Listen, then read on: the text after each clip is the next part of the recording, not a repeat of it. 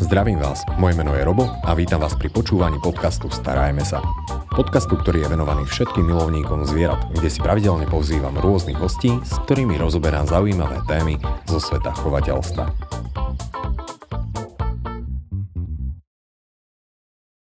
No a tou dnešnou témou bude jedno zaujímavé plemeno a to sa nazýva, že slovenský hajčiarik. Osobne si neviem predstaviť ríd zo slovenskejší názov, aj keď vynecháme to slovenský ako hajčiarik. A preto som rád, že tu dnes môžem privítať nášho dnešného hostia, ktorým je Milan Todt a ktorý sa teda podiela na snahe, keď som to dobre pochopil, tak uchovať to plemeno, zachrániť ho a tak ďalej. Milan, ďakujem ešte, že si prijal pozvanie. Ďakujem aj ja. Prišiel, našiel si si trocha času. Takže slovenský hajčarik, je to vlastne plemeno alebo čo je to? Mm, v princípe sa teda nejedná o uznané plemeno alebo o plemeno ako také, ako ich poznáme v dnešnej forme, tie čistokrvné psy. Uh, jedná sa skôr o hluk psov, ktoré sa vyskytujú na slovenských salašoch už po generácie a tieto psy vykazujú určitú podobnosť. Hej. Je to o, podobnosť hlavne v nejakej tej stavbe tela, o, v tom výraze tváre, v osrstení, v tom temperamente majú určité znaky rovnakého správania. Hej. Takže nemôžeme o tom hovoriť stále ako o plemene, keďže nevykazujú úplne plemenné znaky, ale sú to psy, ktoré dokážu sa časom vyformovať v jedno plemeno. Hej. Oni sa formovali tým, prirodzene, že na tých salašoch už po generácie prirodzeným výberom a tak podobne. Takže v princípe to nie je nejaké plemeno, ale vieme o nich hovoriť, že sa v podstate podobajú alebo vykazujú nejaké spoločné znaky. Uh-huh, takže ide teda o salašnícke plemeno. Ja typujem, že neboli určené tak na maznanie, ako v dnešnej dobe poznáme obrovské množstvo plemien, ale skôr teda boli určené na prácu. A sú to teda také tie obrovské psy, čo chránia ovce pred tými krvilačnými medveďmi, alebo sú to skôr psy, čo naháňajú tie ovce, alebo sú to psy, ktorí strážia salaš? No, jedná sa vlastne o pastierské plemeno, čo uh-huh. značí to, že ich úloha je tie ovce zaháňať, organizovať a v podstate pomáhať tomu bačovi alebo tomu človeku, ktorý pracuje s tými ovcami, aby v podstate ich držali v kope a vedeli ich presúvať. Hej. Čiže ich náplňou práce je to, aby tie ovce zaháňali rovnako, ako to robia border collie, kelpie a rôzne už uznané plemená. Akurát ten štýl toho pasenia sa u každého toho psa myslím, od border collie sa hečarky v štýle pasenia teda líšia, hej? Že každé to plemeno je špecifické tým štýlom, ako, akým pasie. Mm-hmm. Hečarky sú skôr také, že tlačia to stádo. Ramenami a idú do nich? Pred sebou, samozrejme. Dobre, takže typujem troška uštekané psíky to budú. Hej. Troška temperamentnejšie. No, každopádne sú temperamentné, sú veľmi aktívne, ale na druhej strane ich výhodou je to, že majú neskutočnú chuť spolupracovať s človekom, čo sa vlastne dá preniesť do dnešnej doby, keďže väčšina ľudí hľadá psa, ktorý bude veľmi lojálny, čo práve hajčariky sú a toto z nich robí nielen výborných pastierských psov, tým, že pri tom pasení je veľmi dôležitá tá spolupráca, aby ten pes komunikoval s človekom, počúval tie povely a nerobil si v podstate, čo chce, hej. Mm mm. ale teda musí tam byť nejaký poriadok v tomto smere. Takže tie hajčeriky sú v tomto veľmi lojálne, ale každopádne sú veľmi energické. Miera uštekanosti, no pri práci sú uštekané v domácnosti, je to tak pol na pol, že dokážu byť aj kľudné, aj uštekané, už je to skôr od situácie, to všetko záleží. Hej. Čiže mm. nedefinoval by som ich ako extrémne uštekané, skôr je také, že keď je treba. Keď je treba, tak nech si zaštekajú.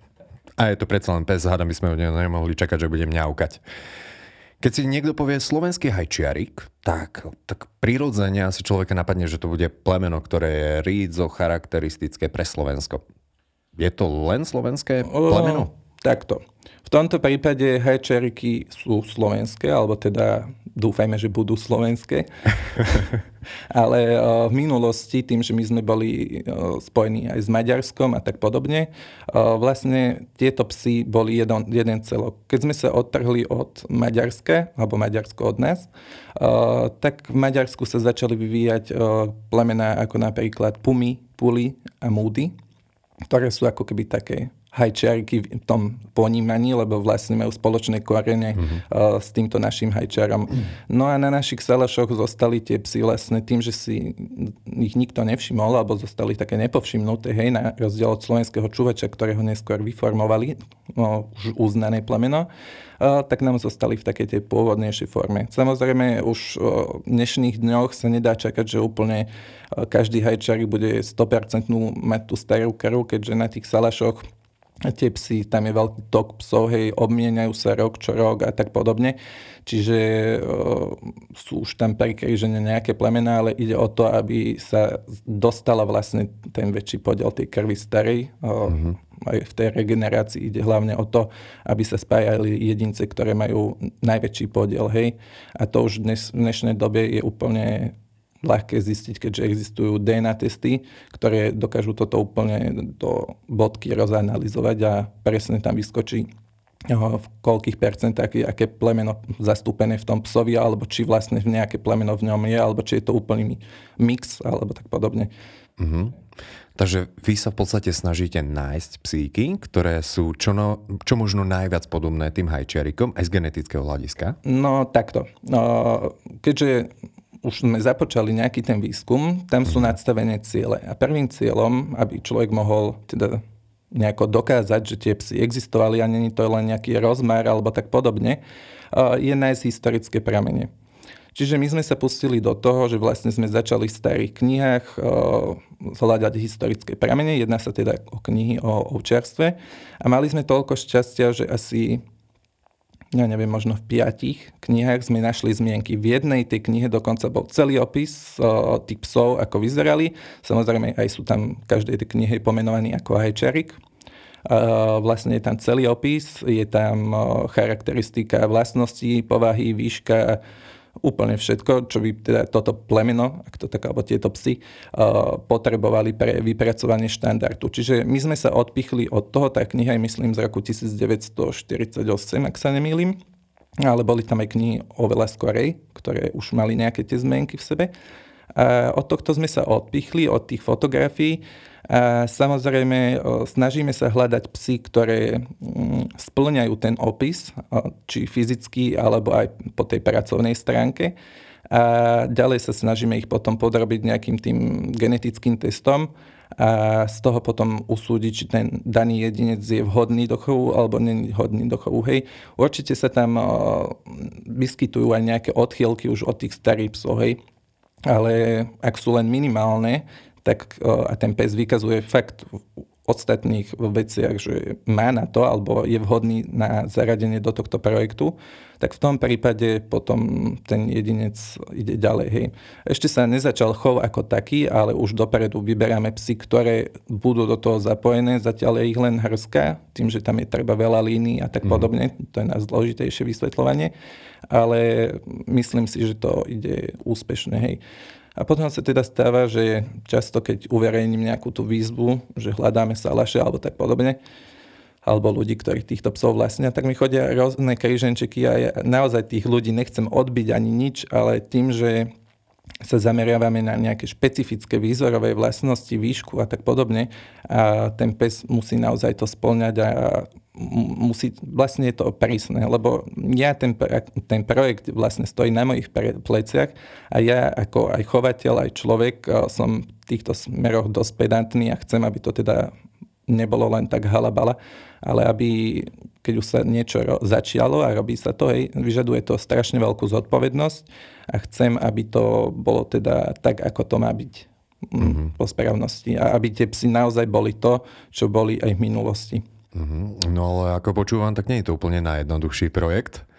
A mňa by teda začal, zaujímalo, že ako vlastne ťa to napadlo, nejaká takáto vízia, myšlienka, že začať s nejakým plemenom, psom, ktorý teoreticky by sme ho mohli charakterizovať z dlhodobého hľadiska ako nejaké plemeno s charakteristickými znakmi.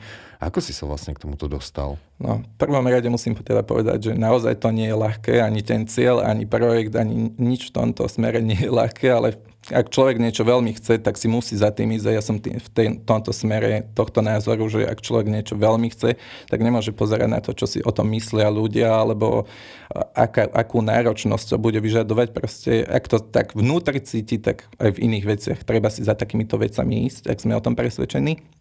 No a začalo to vlastne tak, uh, že som našiel na nemenovanej inzertnej stránke, len úplnou náhodou, uh, jednu sučku, keď som hľadal psa, no, skorej som chcel takého psa, ktorý bude aktívny. Bola tam na inzeráte, nebolo to teda žiadne plemeno, ale bola veľmi pekná. Musím sa priznať, že sa mi veľmi páčila. Takže som to poslal jednému známemu, ktorý je posudzovateľ psov. A on mi teda povedal, že sa jedná o hajčiarika. A ja som v tej dobe absolútne netušil, čo je to nejaký hajčar. Predsa len nie som najstarší a vedomosti človek získava aj vekom, aj časom, aj chovom, aj tak podobne. Ale veľmi ma to nadchlo tým, že som typ chovateľa, ktorý plemeno, ktoré chová, musí poznať až do koreňov. A okrem toho aj tie ostatné plemena. Hej, že ja aj keď chovám nejaké plemeno, ja si pozerám aj iné plemena, snažím sa pochopiť ich históriu, lebo len keď človek sa vzdeláva, tak e, môže sa rozvíjať. Aj ako náhle prestaneme s tým celoživotným vzdelávaním, aj v tejto kinologickej oblasti a myslíme si, že sme najmúdrejší alebo tak niečo, tak človek tak vnútorne zomiera vedomostne. Hej. Čiže ja sa takto snažím si robiť taký všeobecný rozhľad aj v iných plemenách, aj v tom svojom. Potrebujem ich poznať, ako sa hovorí na Slovensku, až do špiku kosti. A v podstate začal som sa o to zaujímať, pýtal som sa jeho, no a on mi len tak skrátke opísal, že čo sa jedná teda o aké psy.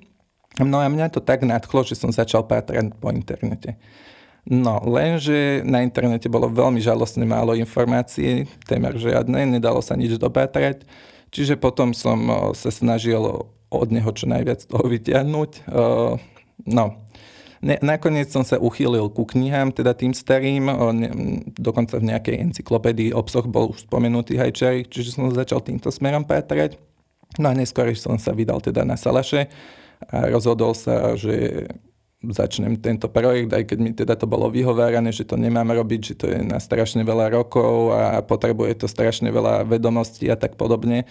Uh, nejako som sa rozhodol, že do toho pôjdem. Najskôr som bol taký váhavý, lebo predsa v dnešnej dobe, keď človek príde s nejakým nápadom novým a je to niečo, niečo, nehovorím, že prevratné, ale niečo iné, rozdielne, ako sú ľudia zvyknutí, hej, uh, tak uh, väčšinou to sa nestretne s úspechom, ale musím povedať, že neviem, či som si to tak priťahol vnútorne alebo niečo. Tento projekt zatiaľ sa stretol len s dobrými odhlasmi ľudí, aj mimo psičkárskej komunity, čo ma teda veľmi potešilo a je to vždy taký hnací motor pre mňa, aby to šlo ďalej a aj keď sa dostaneme do nejakej štrbiny, že nie je východisko odtiaľ, alebo teda zdá sa, že nie je východisko, tak sa teda snažím vždy, vždy na tú podporu ľudí, že v podstate mám to na svojich pleciach, naplňa ma to hej aj v bežnom živote, ak príde, lebo nemáme úplne každý deň svetli, tak vždy je to taký štartovací motor pre mňa snažím sa ísť ďalej. Takže takto som sa k tomu dostal, no a neskôr sme, som oslovil jedného profesora zo Slovenskej univerzity, či by mi s tým náhodou nepomohol, keďže sa venuje genetike slovenských národných plemen zvierat. No a on povedal, že áno, takže sme od tohto roku začali aj projekt, keďže som presvedčený, aby to bolo všetko tak, ako má byť. Chcem to plemeno alebo tie psy, ak sa to dostane až do toho štádia plemena, mať podložené aj genetickým výskumom, aby to bolo prínosom pre ďalšie generácie, hej, a pre budúcich kinologov a tak ďalej. Mm-hmm. Máš aj nejakého hajčarika doma? Momentálne mám dva hajčariky, jedného tretieho požičaného, ale ten sa čoskoro vracia na salaš, lebo sa jednalo len o krycie psa a keďže situácia bola taká, aká bola, tak sme ho na chvíľu ubytovali u nás, ale to nepatrí mne.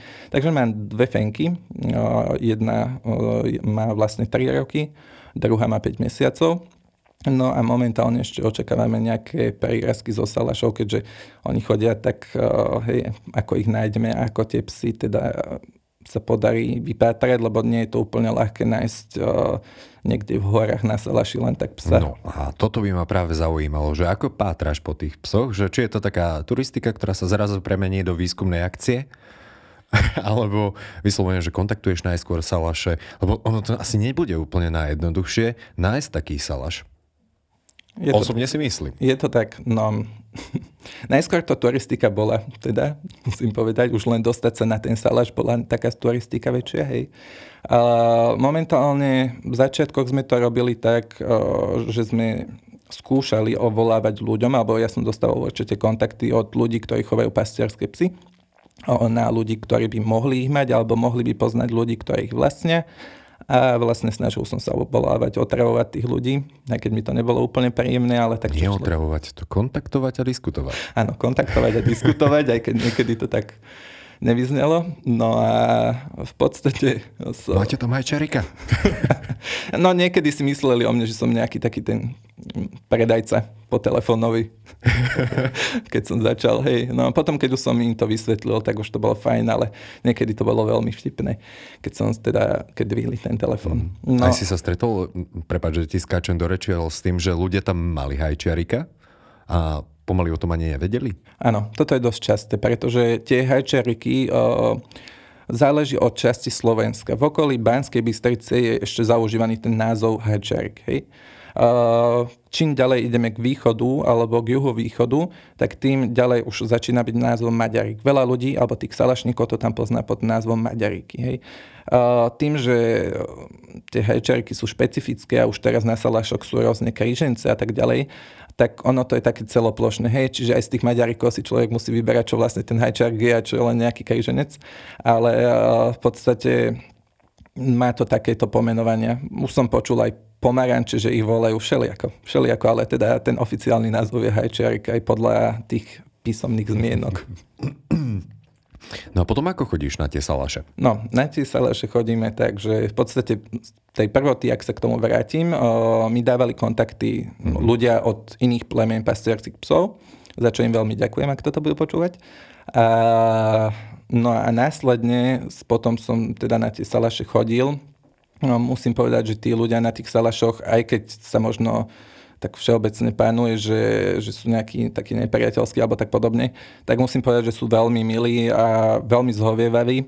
No a tým, že som si potom spravil tam také kontakty, alebo ako, ako to nazvať, som sa s mnohými spriateľil, uh, tak oni už potom začali tie kontakty na ďalších ľudí posúvať uh, teda tak nejako sami od seba no a vždy ma na nejaký ten salaš nakontaktovali a takto je to vlastne až do dnešného dňa, alebo sa aj oni sami snažia uh, pátrať uh, po tých psíkoch na iných salašoch a pýtať sa kamarátov a tak podobne, keď vidia nejaké obsah, čo pripomína toho hajčarika, tak hneď mi posielajú fotky a pýtajú sa ma.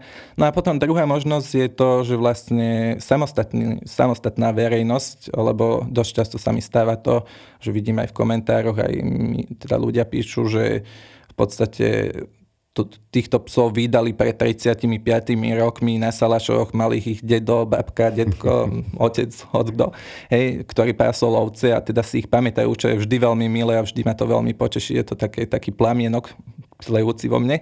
Uh, tak potom oni, väčšinou tí, čo chodia na turistiky a majú už nejakú čest s tými pastierskými psami, ale aj so strážnymi psami salašnickými, tak uh, tiež dosť často dajú nejaké to echo Uh, už potom, alebo sa ľudia, ktorí majú psu zo salašov, dokonca aj tak sa nám stalo, uh, a spoznajú toho hajčarika svojom psovi, ale nie sú si istí, tak mi posielajú fotky alebo videá a ja vždy teda snažím sa odpovedať, či sa jedná o psa, ktorý by sa dal definovať ako hajčarik alebo nedalo. No, mm-hmm. veľmi je to ťažké v tom, že my už obmedzujeme uh, tie psy na určitý vzhľad, hej, ale ono vo všeobecnosti hajčarik bol v podstate široký pojem pre malých zaháňačov na tých salašoch. Hej.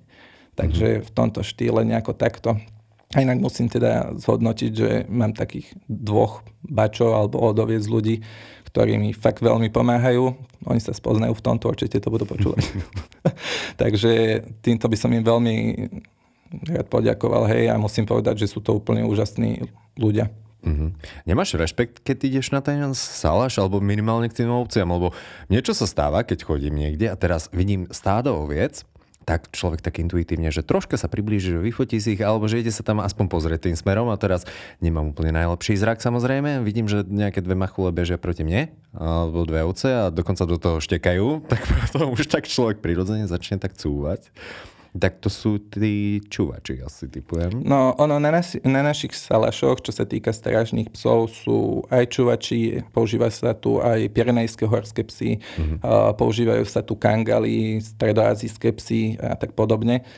Uh, čo sa týka tohto, no, zo začiatku som rešpekt mal, hej, ale tým, že mám sám doma čúvača a pochopil som, že tie psy nie sú zbytočne agresívne, alebo respektíve by nemali byť zbytočne agresívne, uh, že vlastne tomu človeku neublížia. My keď ich vidíme z toho pohľadu turistu, tak vlastne, aby teraz sa odsuneme od témy hajčarky, uh, oni si robia svoju v podstate prácu, hej.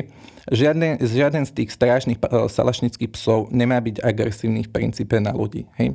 Sú také, určite sa nájdú, ale tak uh, to salašníci si nepustia medzi ovce, lebo oni sú tiež zodpovední za to, ak ten pes niečo niekomu urobí, hej, a nikto si to nechce zoberať na krk. No, a v tomto smere je to tak, že tie psy sa snažia to stádo chrániť.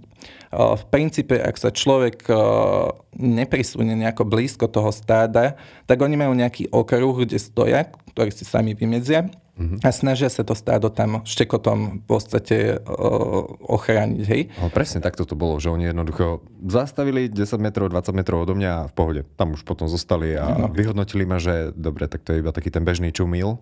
Takých tu majú asi veľa. Čiže v tomto prípade, ak už sa stane nám to, že vybehne na nás takýto strážny pastiarský pes, alebo teda salašnický, je najideálnejšie od tých psov odstupovať a zobrať to nejako oblúkom, lebo v podstate je to rovnaké, ako keby človeku niekto narúšal prácu. Hej, ako keby dojdete za SBS-karom v obchode a snažíte sa mu natlačiť úplne niekde až do osobného priestoru, tak isto to funguje u týchto pastiarských uh, strážnych psov. Uh, alebo teda salašnických je hodnejšie označenie s tým, že v normálnom živote, alebo keď príde človek na saláš, tie psi absolútne nevykazujú nejaké známky agresivity vo veľkej väčšine prípadov. Čiže oni sa tam snažia si na tých salašoch aj nechávať také psy, ktoré sú mentálne vyrovnané, hej, že to majú v hlave v poriadku. Uh, je to úplne iný pes, ako keď ho vidíme pri tom stáde, lebo vlastne to stádo je ako pre nás naša rodina, hej? A on sa ju, keďže s nimi vyrastajú väčšinou od malička s tými ovcami, on sa ho snaží chrániť, hej? No a nás sa snaží tým štekotom len upozorniť, aby sme nevstupovali do toho priestoru. Mm-hmm. To je asi všetko, čo ten pes tým chce povedať. Hej. A ak to Robí si svoju prácu. Robí si svoju prácu. Ak to ľudia nepochopia, tak potom môže k niečomu dojsť, ale vo väčšine, vo väčšine mm. prípadov tie psy absolútne nemajú v tendenciu, že si povedia, že idem toho človeka zožrať. Hej. Oni v podstate vás chcú upozorniť, že sú tam ovce, sú tam psy, toto je ich práca a nemáte sa približovať. To je všetko. Robia si svoju prácu tak. a robia si ju dobre. Tak. A toto je práve jedna taká že zaujímavá téma, že celkovo využitie salašníckých psov, dobre si pamätám, a, a chovu oviec, pretože je to neustále no, diskutovaná téma, pretože vieme, že vlky momentálne už sú celoročne chránené, chvála Bohu, aspoň za mňa. A toto je jeden z najefektívnejších údajne spôsobov, ako je možné mm, zabrániť nejakým stratám oviec, pretože dosť často sú diskutované, áno, v téme boli rôzne tie elektrické oplotky a, a tak ďalej a tak ďalej. Ako vlastne vidíš ten význam? Majú budúcnosť v salašníctve na Slovensku? No, k tomuto sa možno budem vedieť vyjadriť, keďže komunikujeme aj s tými ľuďmi, ktorí sú reálne v tej praxi a takisto tiež mám rád prírodu, čiže všímam si aj tieto aspekty. Musím povedať, že donedávna som bol názoru, že v podstate vlky a medvede tým ľuďom neubližujú, hej, že vlastne sú v svojom prostredí, mm-hmm. a, čo je pravda na jednej strane. No na druhej strane ja som časom zistil, že mm, tí bačovia, tým, že s tými ovcami a s tými zvieratami a prírodou trávia čas hej, lebo je to v podstate ich náplň práce, si jednak s tými ovcami vytvoria taký ten nejaký pomyselný citový vzťah, hej, že stáva sa to z hobby nejaký životný štýl. A na druhej strane musím povedať, že majú blky a medvede zmapované asi lepšie, jak polka Slovenska kde sa nachádzajú. No a toto je pre mňa taká veľmi kontroverzná téma, lebo na jednej strane o, chápem, že vlk aj medveď patrí do prírody, a má tam uplatnenie a tak podobne a nie som za to, aby teraz začal nejaký nekontrolovateľný lov, hej. Alebo aby ľudia mali nejakú záž voči vlkom a medveďom, pretože sú súčasť prírody, tak isto ako sú aj ľudia, len my už sa trošku od nej odkláňame. Hej, uh, takže na jednej strane sympatizujeme aj s tými zvieratami, na druhej strane sympatizujeme aj s tými ľuďmi, lebo keď vám vlk a medveď vyzabíja polku stáda, tak je to akože dosť devastujúce, nielen z tej uh, hospodárskej stránky, ale možno aj z nejakej tej emočnej. No, ale aby sme sa vrátili späť k tým psom. Myslím si, že pri tých ovciach majú dosť veľký význam. Ja snažím si okrem zberu DNA vzorek hajčarikov, robiť si aj taký prehľad v tomto smere.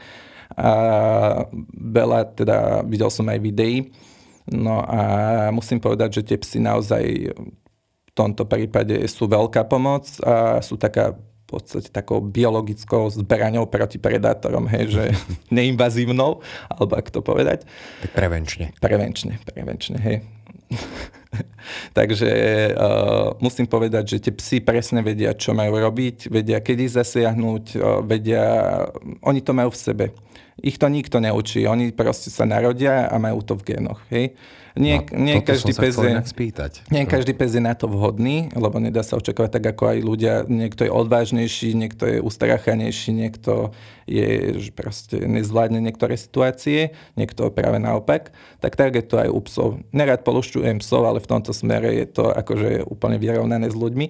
No a v podstate dokážu zabraniť a minimalizovať tie škody na tých ovciach alebo akýchkoľvek iných hospodárskych zvieratách, len zase problém je v tom, že veľký pes aj zožere hej, niečo a na salašoch by to potrebovalo takú väčšiu podporu. Potrebovali by tie salaše oveľa väčšiu podporu možno od štátu, aj od ľudí samozrejme, lebo my vždy z toho pozeráme tak, na to teda pozeráme tak z vrchu, na, tie, na tých salašníkov, alebo teda niečo v takom zmysle, že to vždy robili takí ľudia, ktorí si ľúbili vypiť a tak podobne, ale viete, časti sa menia a v podstate je tam mladá generácia, samozrejme sú tam aj staršie generácie, aj mladšie.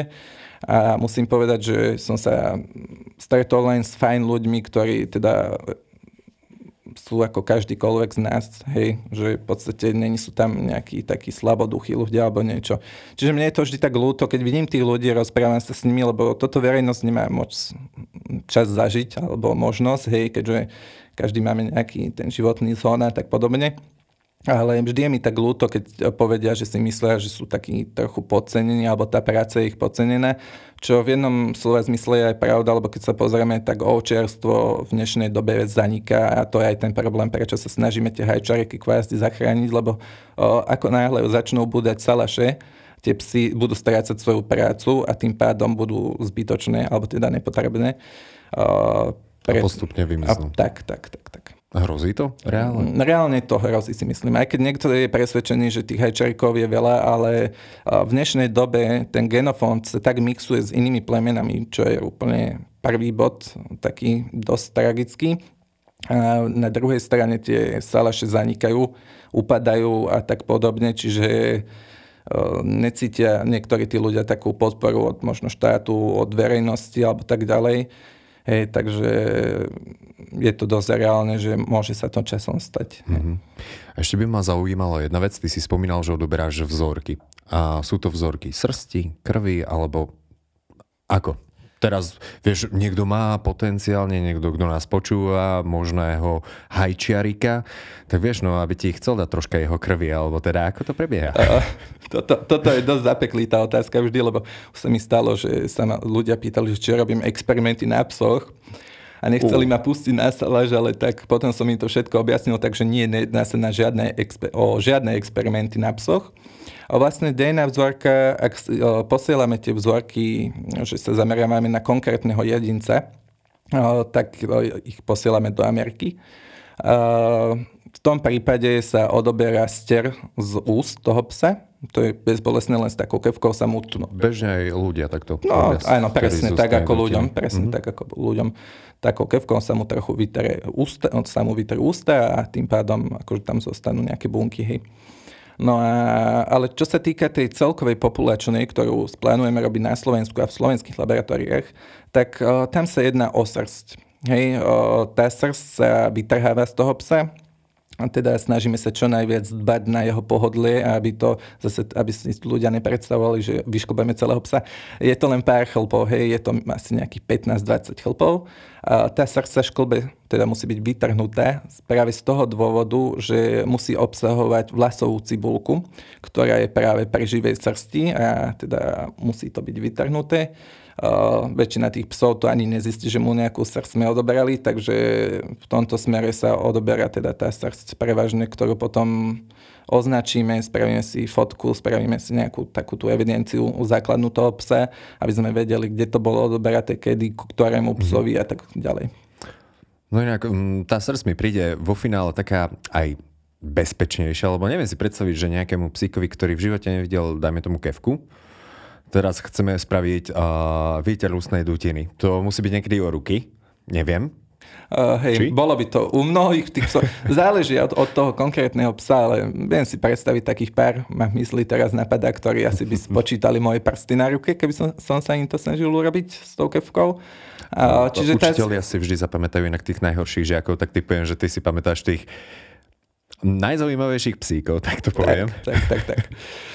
No, čiže je to aj bezpečnejšie aj vzhľadom na ľudí, je to aj lepšie pre ten komfort psa, lebo zase keby mu bereme tú keru, tak ne každý pes to znese, hej, bolo by to veľmi stresujúce, tak to majiteľ chytí toho psa, záleží, či ten pes je nejaký taký vystresovanejší, hej, z nás, lebo oni tým, že si žijú na tých salašoch, celý žijú svoj život psi, tak tá socializácia niekedy tam je dosť slabá.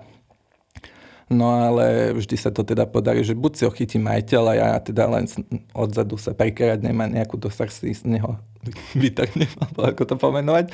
Alebo teda v podstate mm, majiteľ nás zašle srdc, ak je ten pes nejaký úplný, že by bol, mal s tým problémy alebo tak podobne. My sa hlavne pri tom snažíme vždy dbať, aby ten pes bol v pohode, aby z toho nemal nejaký traumatizujúci zážitok alebo tak podobne. A rovnako, aby ani majiteľ nemal traumatizujúci zážitok.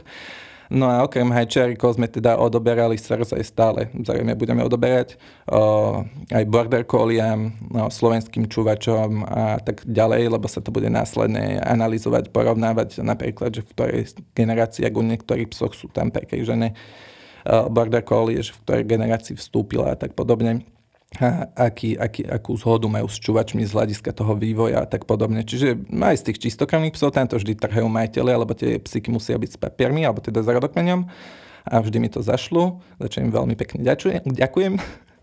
A u tých hajčarikov to väčšinou riešim ja, sem tam mi pošlu majiteľe. Mm. A to, čo sme sa ešte rozprávali pred tým samotným natáčaním, že aj percentuálne, že dá sa to presne vyjadriť? O, áno, pri tých čo? amerických testoch, ktoré sú dosť drahé, preto ich robíme len keď fakt u toho psa to chceme vedieť, že na 100%. Mhm. Keď je to výnimočný potenciálny hajčiarik. Tak.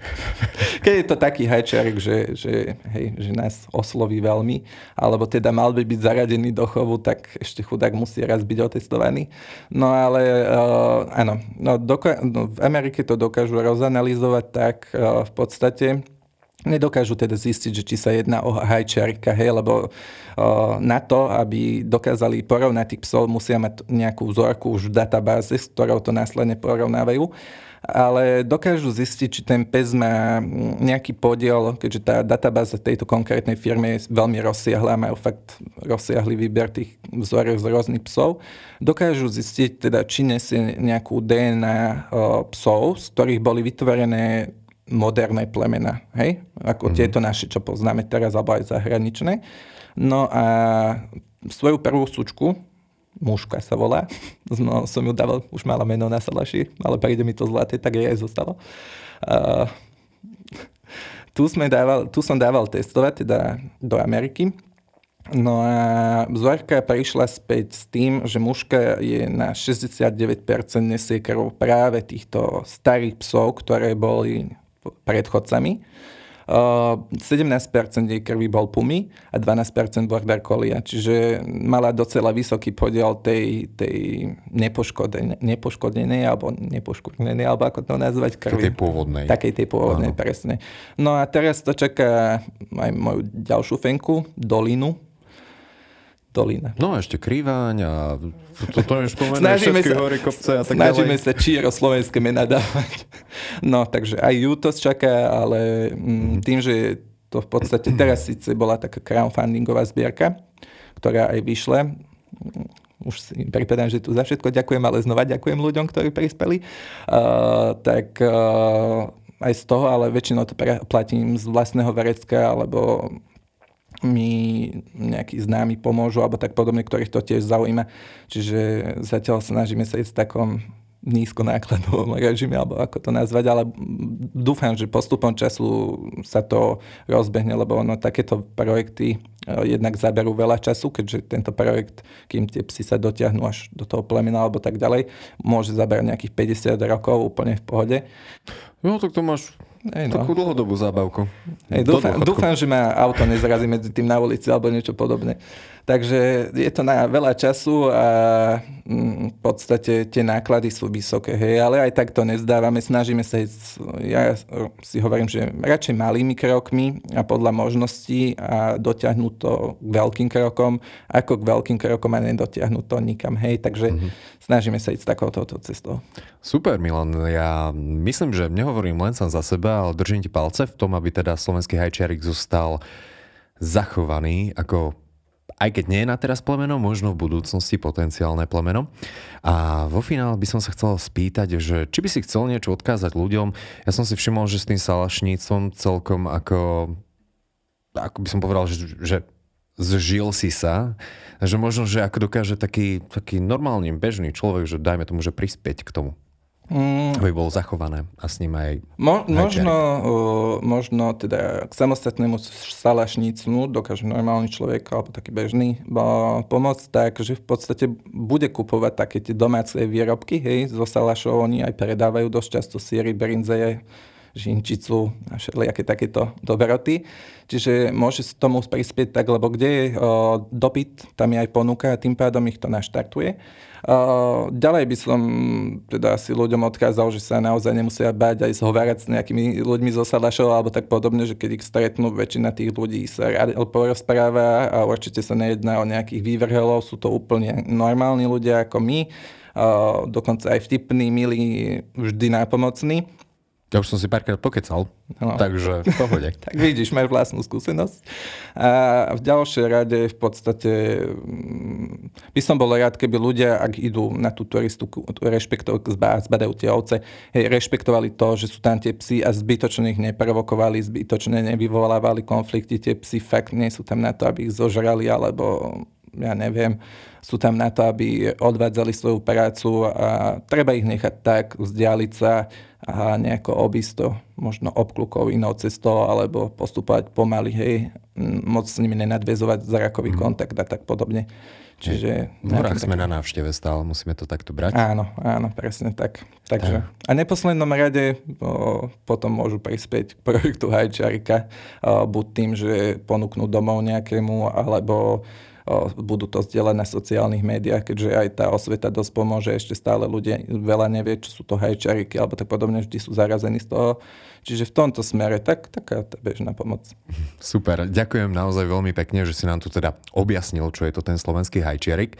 Ja pevne verím, že aj týmto podcastom troška prispiejeme do toho, aby toto plemeno, alebo teda stále tomu hovorím plemeno, všetkým sa ospravedlňujem, koho to uráža, ale pevne verím, že jednoho dňa to bude teda plemeno a aby sme teda troška vniesli svetlo, že čo to vlastne je.